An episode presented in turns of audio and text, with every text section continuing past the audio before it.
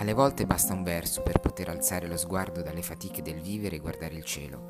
Alle volte basta un verso per ridestare le nostre vite assopite, distratte, schiacciate dalle fatiche quotidiane. In questo podcast incontreremo poeti del passato e del presente. Leggeremo i loro versi per strada dove ci troverà l'ispirazione del momento, perché la poesia appartiene alla vita e come tutte le cose belle della vita, la poesia è un incontro inaspettato.